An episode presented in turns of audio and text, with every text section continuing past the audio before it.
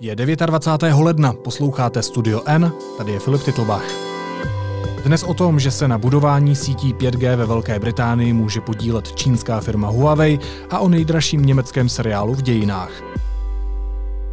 Dlouho očekávaná třetí řada německého seriálu Babylon Berlín je tady. První z dvanácti dílů zpřístupnila minulý pátek placená televize Sky a také H B O Go.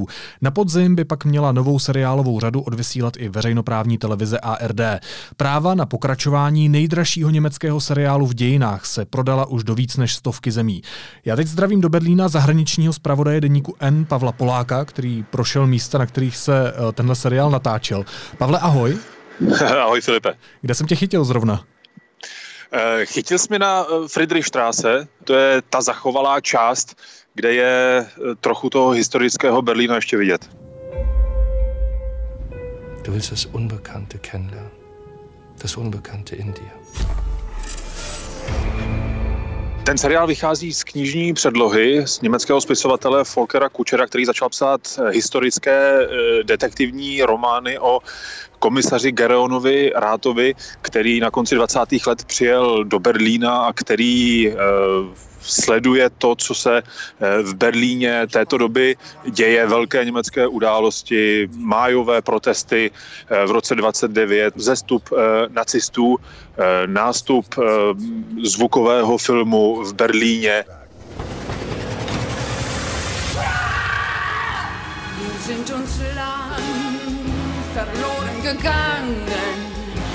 To jsou e, historické kulisy, na kterých se odehrávají tyto e, detektivní příběhy. Hlavním průvodcem toho, e, těchto příběhů je právě komisař Rath, který přijel z katolického e, Kolína nad Rýnem do Berlína, který žije e, přítomným okamžikem, který má takovou neurotickou roztěkanost, kdy si lidé prostě užívají toho, co je, protože sami dobře vědí, že to, co dnes mají, už zítra mít nemusí a chtějí to využít na maximum. Pavle, jak už jsi zmínil, tak Babylon Berlín je taková detektivka na pozadí politických machinací v době mezi světovými válkami. Nakolik je to přesný popis těch historických událostí? Je to velmi, velmi přesné, už samotný autor Volker Kücher si dal velmi záležet na tom, aby to bylo historicky velmi dobře podložené a koneckonců i autoři toho seriálu v čele s režisérem Tomem Tykwerem si dali také záležet, aby to bylo velmi přesné. Ta fikce je v podstatě pouze na rovině toho komisaře Gereona Ratha a jeho osobních příběhů, ale to, co se popisuje v Berlíně konci dvacátých let a co se bude popisovat potom i v průběhu těch třicátých, tak to je historicky velmi věrné. Jaké jsou ty dobové kulisy? Já už jsem na začátku zmínil, že ty jsi vlastně prošel některá místa, kde se ten seriál natáčel. Tak kde všude? Těch, těch míst je opravdu hodně. E, začal bych třeba Alexander Placem, na kterém náměstím Alexander Platz, kde dodnes jsou třeba dva, dvě velké budovy z dvacátých let, které se zachovaly, které přežily bombardování, všechno, co je pod náměstím Alexander Platz, tedy stanice metra, několika linek, tak to je také originální z té doby, protože rozšíření německého, německé sítě podzemek se stalo právě ve dvacátých, ve dvacátých let a to je dnes v Berlíně stále možné vidět. A koneckonců, když teď stojím na Friedrichstraße v Berlíně, tak i místní budovy, které tu kolem jsou, tak jsou z těch let a také hrají s tou roli v tom seriálu.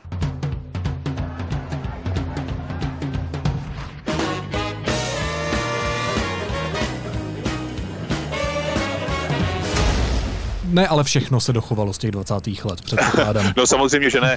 Kdo si dneska projde Berlínem, tak si určitě všimne, že to město je, tak říkajíc, provzdušněné. To město vlastně lehlo popelem během druhé světové války a dá se říci, odhadem osmdesát procent města zmizelo nebo se prostě proměnilo v sutiny a ku příkladu dneska nejvyšší hory nebo kopce, které v Berlíně jsou, tak to jsou nahromaděné sutiny právě z konce druhé světové války nebo z let, které tomu konci bezprostředně následovaly. Was habe ich damit zu tun? Finde heraus, was er hier sucht.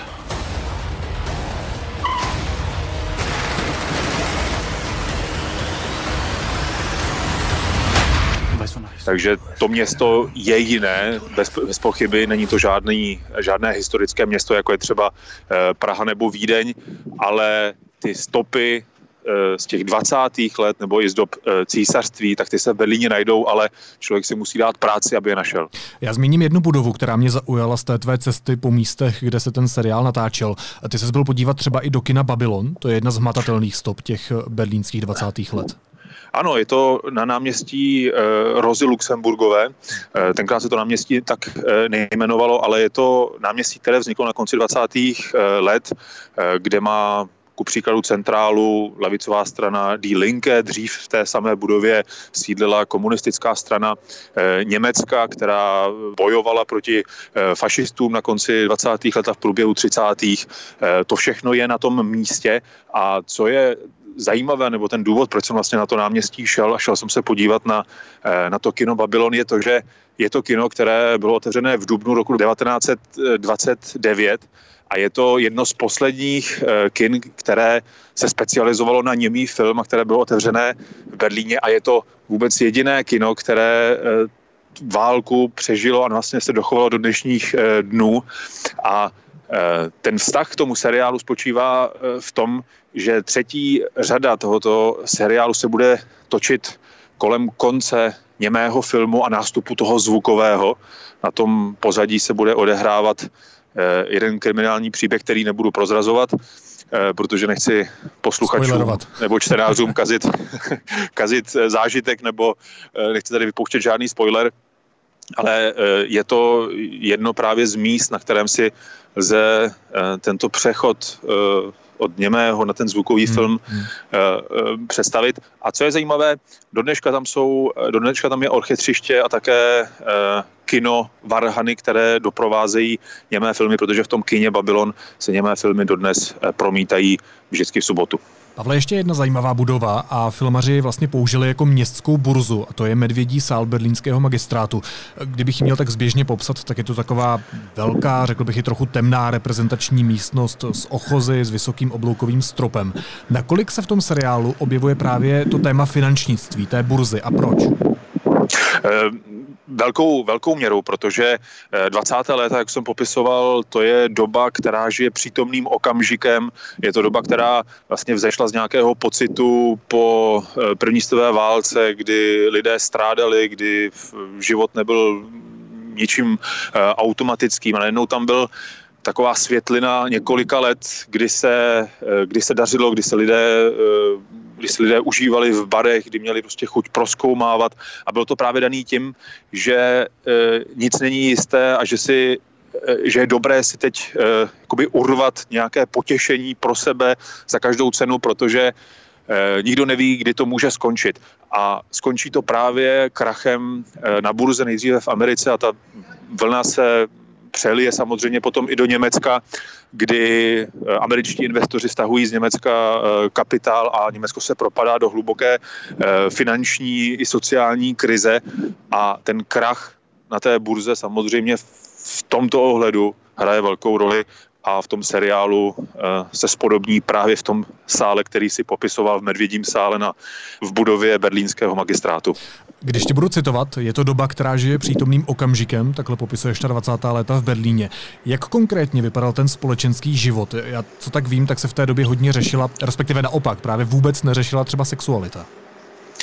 No tak sexualita je jedno z velkých témat, protože je třeba zajímavé, že první institut sexuálních věd vůbec na světě vznikl v Berlíně v roce devatenáct devatenáct a do Berlína se jezdilo jednak se o tom teoreticky něco dozvědět, ale bylo tady spoustu um, um, podniků, kde se mohlo uh, na sexuální rovině odzkoušet uh, ledas, co uh, spousta uh, lesbických barů, spousta homosexuálních barů. Uh, dá se říct, že v těch dvacátých let uh, toho bylo Berlíně mnohem víc, než kolik toho je e, dneska. Takže ten, ten boom toho, nebo to, to, to padání a prolamování tabu bylo v těch dvacátých letech v Berlíně nepředstavitelné. A co mi přijde velmi zajímavé, a co mi říkal jeden místní berlínský historik, hmm. že i v New Yorku nebo v Paříži byla dvacátá léta divoká, ale, ale v Berlíně to bylo mnohem e, živelnější, mnohem radikálnější, mnohem e, spontánnější a v tom má Berlín jisté prvenství. A taky tam hrály e, roli i celebrity, co vím, tak třeba Marlene Dietrich taky chodila do těch e, lokálů. Uh, ano, to, to jsem se dozvěděl právě od toho berlínského historika, který mi prozradil, že si herečka, zpěvačka poměrně známá už v té době, uh, také odzkoušela nějaké nové zážitky právě v jednom uh, z lesbických uh, barů tehdejšího Berlína. Pavle, ještě závěrečná otázka. Jak ten seriál vnímají samotní Berlíňané? Um, Je to uh, unikátní projekt, je to něco, na co jsou Berlíňané hrdí, to bych asi uh, řekl, protože on jim totiž umožňuje podívat se na to město nějakým jiným pohledem. Oni, uh, já žiju v Berlíně šest let, přes uh, náměstí Alexander Platz uh, jsem jezdil tramvají pravidelně a teprve, když jsem viděl na začátku té, toho seriálu e, záběr na historický, e, historické náměstí e, Alexanderplatz, jsem se jenom vlastně uvědomil jiné, jiné e, souvislosti, co kde vlastně je, co bylo, jak to mohlo vypadat. A e, já myslím, že v tomhletom je to pro Berlíňany velmi zajímavé, protože se na to město můžou podívat úplně jiným pohledem. A samozřejmě e, zvyšuje to a popularitu Berlína také v Evropě nebo i ve světě a Um, to se jim asi líbí taky. Říká zahraniční zpravodaj deníku N Pavel Polák přímo z Berlína. Pavle, díky moc, měj se fajn, ahoj. Velmi rád, díky za pozvání. Čau. Ahoj. Teď jsou na řadě zprávy, které by vás dneska neměly minout. Aerolinky British Airways zrušily s okamžitou platností kvůli epidemii koronaviru všechny lety do pevninské Číny. Britská letecká společnost tak učinila krátce poté, co britské ministerstvo zahraničí vyzvalo Brity, aby do země necestovali. Ústavní stížnost kvůli navýšení rodičovského příspěvku, které se týká jen části rodičů, podepsalo už čtyřicet pět senátorů. Ještě dnes ji senátoři odešlou ústavnímu soudu, uvedl iniciátor stížnosti Lumír Kantor. Studentka pražské FAMU Daria Kaščejevová vyhrála cenu poroty za krátký film na festivalu Sundance za film Dcera. Je také nominovaná na Oscara. Film beze slov ukazuje komplikovaný vztah dcery k otci a je unikátní tím, že je snímán pohyblivou kamerou. Izrael s okamžitou platností anektuje Jordánské údolí a další osady na západním břehu. Uvedl to izraelský premiér Benjamin Netanyahu. A Německo včera oznámilo tři další případy nákazy koronavirem. Celkem tak země eviduje čtyři nemocné. Prvním nakaženým byl Němec, který se podle všeho infikoval od Číňanky, která se v bavorské firmě, v níž je zaměstnán, účastnila školení. Víc se koronaviru věnujeme na webu deníku N. The British public deserve to have access to the best possible technology. I've talked about infrastructure and technology. We, we want to put in a gigabit broadband for everybody. Now, if people oppose one brand or another, then they have to s- tell us which is the alter- what's the alternative, right? Britský premiér Boris Johnson čelí kritice ze strany Spojených států za to, že umožní čínské firmě Huawei postavit část nové sítě pět G v zemi. Prezident Donald Trump už víc než rok lobuje u svých spojenců, aby omezili vliv Huawei ve svých zemích a obvinuje firmu z ohrožení národní bezpečnosti. Víc popíše redaktor zahraniční rubriky Kirill Ščeblikin. Kirille, ahoj, vítej. Ahoj. Proč chce Johnson povolit firmě postavit část pět G sítě ve Velké Británii a nakolik je to riskantní? Britské úřady argumentují tím, že pokud by Huawei uh, ze stavby nové pět G sítě úplně vyloučili, tak by to znamenalo odložení dokončení této sítě a zároveň prodražení, protože by bylo také nutné vlastně hmm. už nějak tu, už část té infrastruktury, část její odstranit. Um, zároveň třeba si uvědomit, že Čína je docela velký investor ve Velké Británii a Velká Británie brzy přestane být členem Evropské unie. takže potřebujeme mít s Čínou dobré vztahy. Ale taky se Spojenými státy, protože to je spojenec Velké Británie. A jak jsem říkal na začátku, tak prezidentu Donaldu Trumpovi tohle vadí. Huawei is something that's very dangerous. You look at what they've done from a security standpoint, from a military standpoint, it's very dangerous. So Spojené státy budou brzy naprosto klíčovou zemí pro Velkou Británii z hlediska její bezpečnosti a také z hlediska jejího hospodářství. A vzhledem tomu, že budou muset taky mezi sebou vyjednávat o tom, jak bude vypadat obchod mezi oběma zeměmi, tak to pro Velkou Británii není příjemné dilema. Když se dostaneme k samotné firmě Huawei, tak je ona sama o sobě opravdu riskantní? Jsou tam nějaká bezpečnostní rizika pro Velkou Británii? Tak je třeba říct, že Huawei je podezírán z těch bezpečnostních rizik už delší dobu. Proběhlo to vlastně i českými médii před určitou dobou. A zároveň třeba říci, že co se týče té nové pět gé sítě, tak vlastně nikdo úplně neví.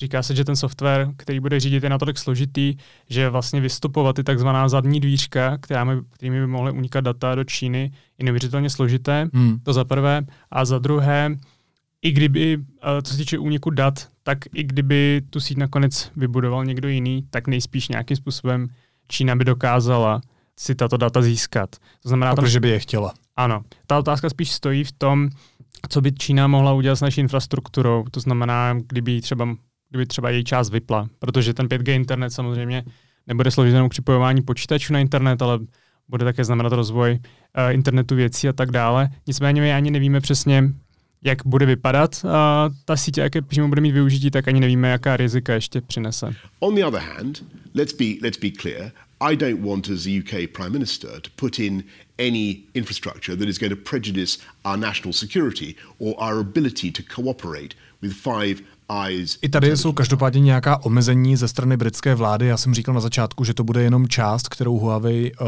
může ve Velké Británii vybudovat. Uh, ta firma se nesmí podílet na budování bezpečnostně důležitých sítí, dál taky sítí na místech, jako jsou vojenské základny nebo jaderné elektrárny a taky na budování jader sítí. Co se týče zbytku pokrytí, tak nemůže překročit hranici třicet pět procent. Co to Johnsonovo rozhodnutí bude znamenat pro ostatní evropské země? Přesně tak, Huawei nebude moci postavit tu síť celou, jak už padlo, ani, ani třeba nebude moci postavit servery klíčové pro tu síť. Je třeba říci, že ostatní země také vyhodnocují, jakým způsobem se postavit k Huawei z hlediska té výstavby síti pět gé. A Macron už například řekl jasně, že vylučovat Huawei nebude. La Chine, elle crée un modèle de tech qui est très puissant. China creates a technology model that's very powerful. It has more than one billion in the domestic market. It's increasing its impact all over the world. It will become, and I'm not one of those who say that we have to strike a war against China, quite the opposite. We should not be naive. We will protect our intellectual property. We have to respect each other. These are our basic principles. V Německu ta diskuze ještě probíhá. Angela Merkelová je například spíše, kancléřka německá je spíše proti. Je třeba říci, že protějšky, evropské protějšky našeho NÚKIBu, to znamená úřady, které se věnují bezpečnostní, kybernetické bezpečnosti, tak samozřejmě tato rizika prověřují. Právě třeba ten německý tato rizika vyhodnocoval a došel k závěru, že nic nenašel, ale že je zároveň těžké cokoliv sto procent vyvrátit nebo potvrdit, což se vracíme k té složitosti.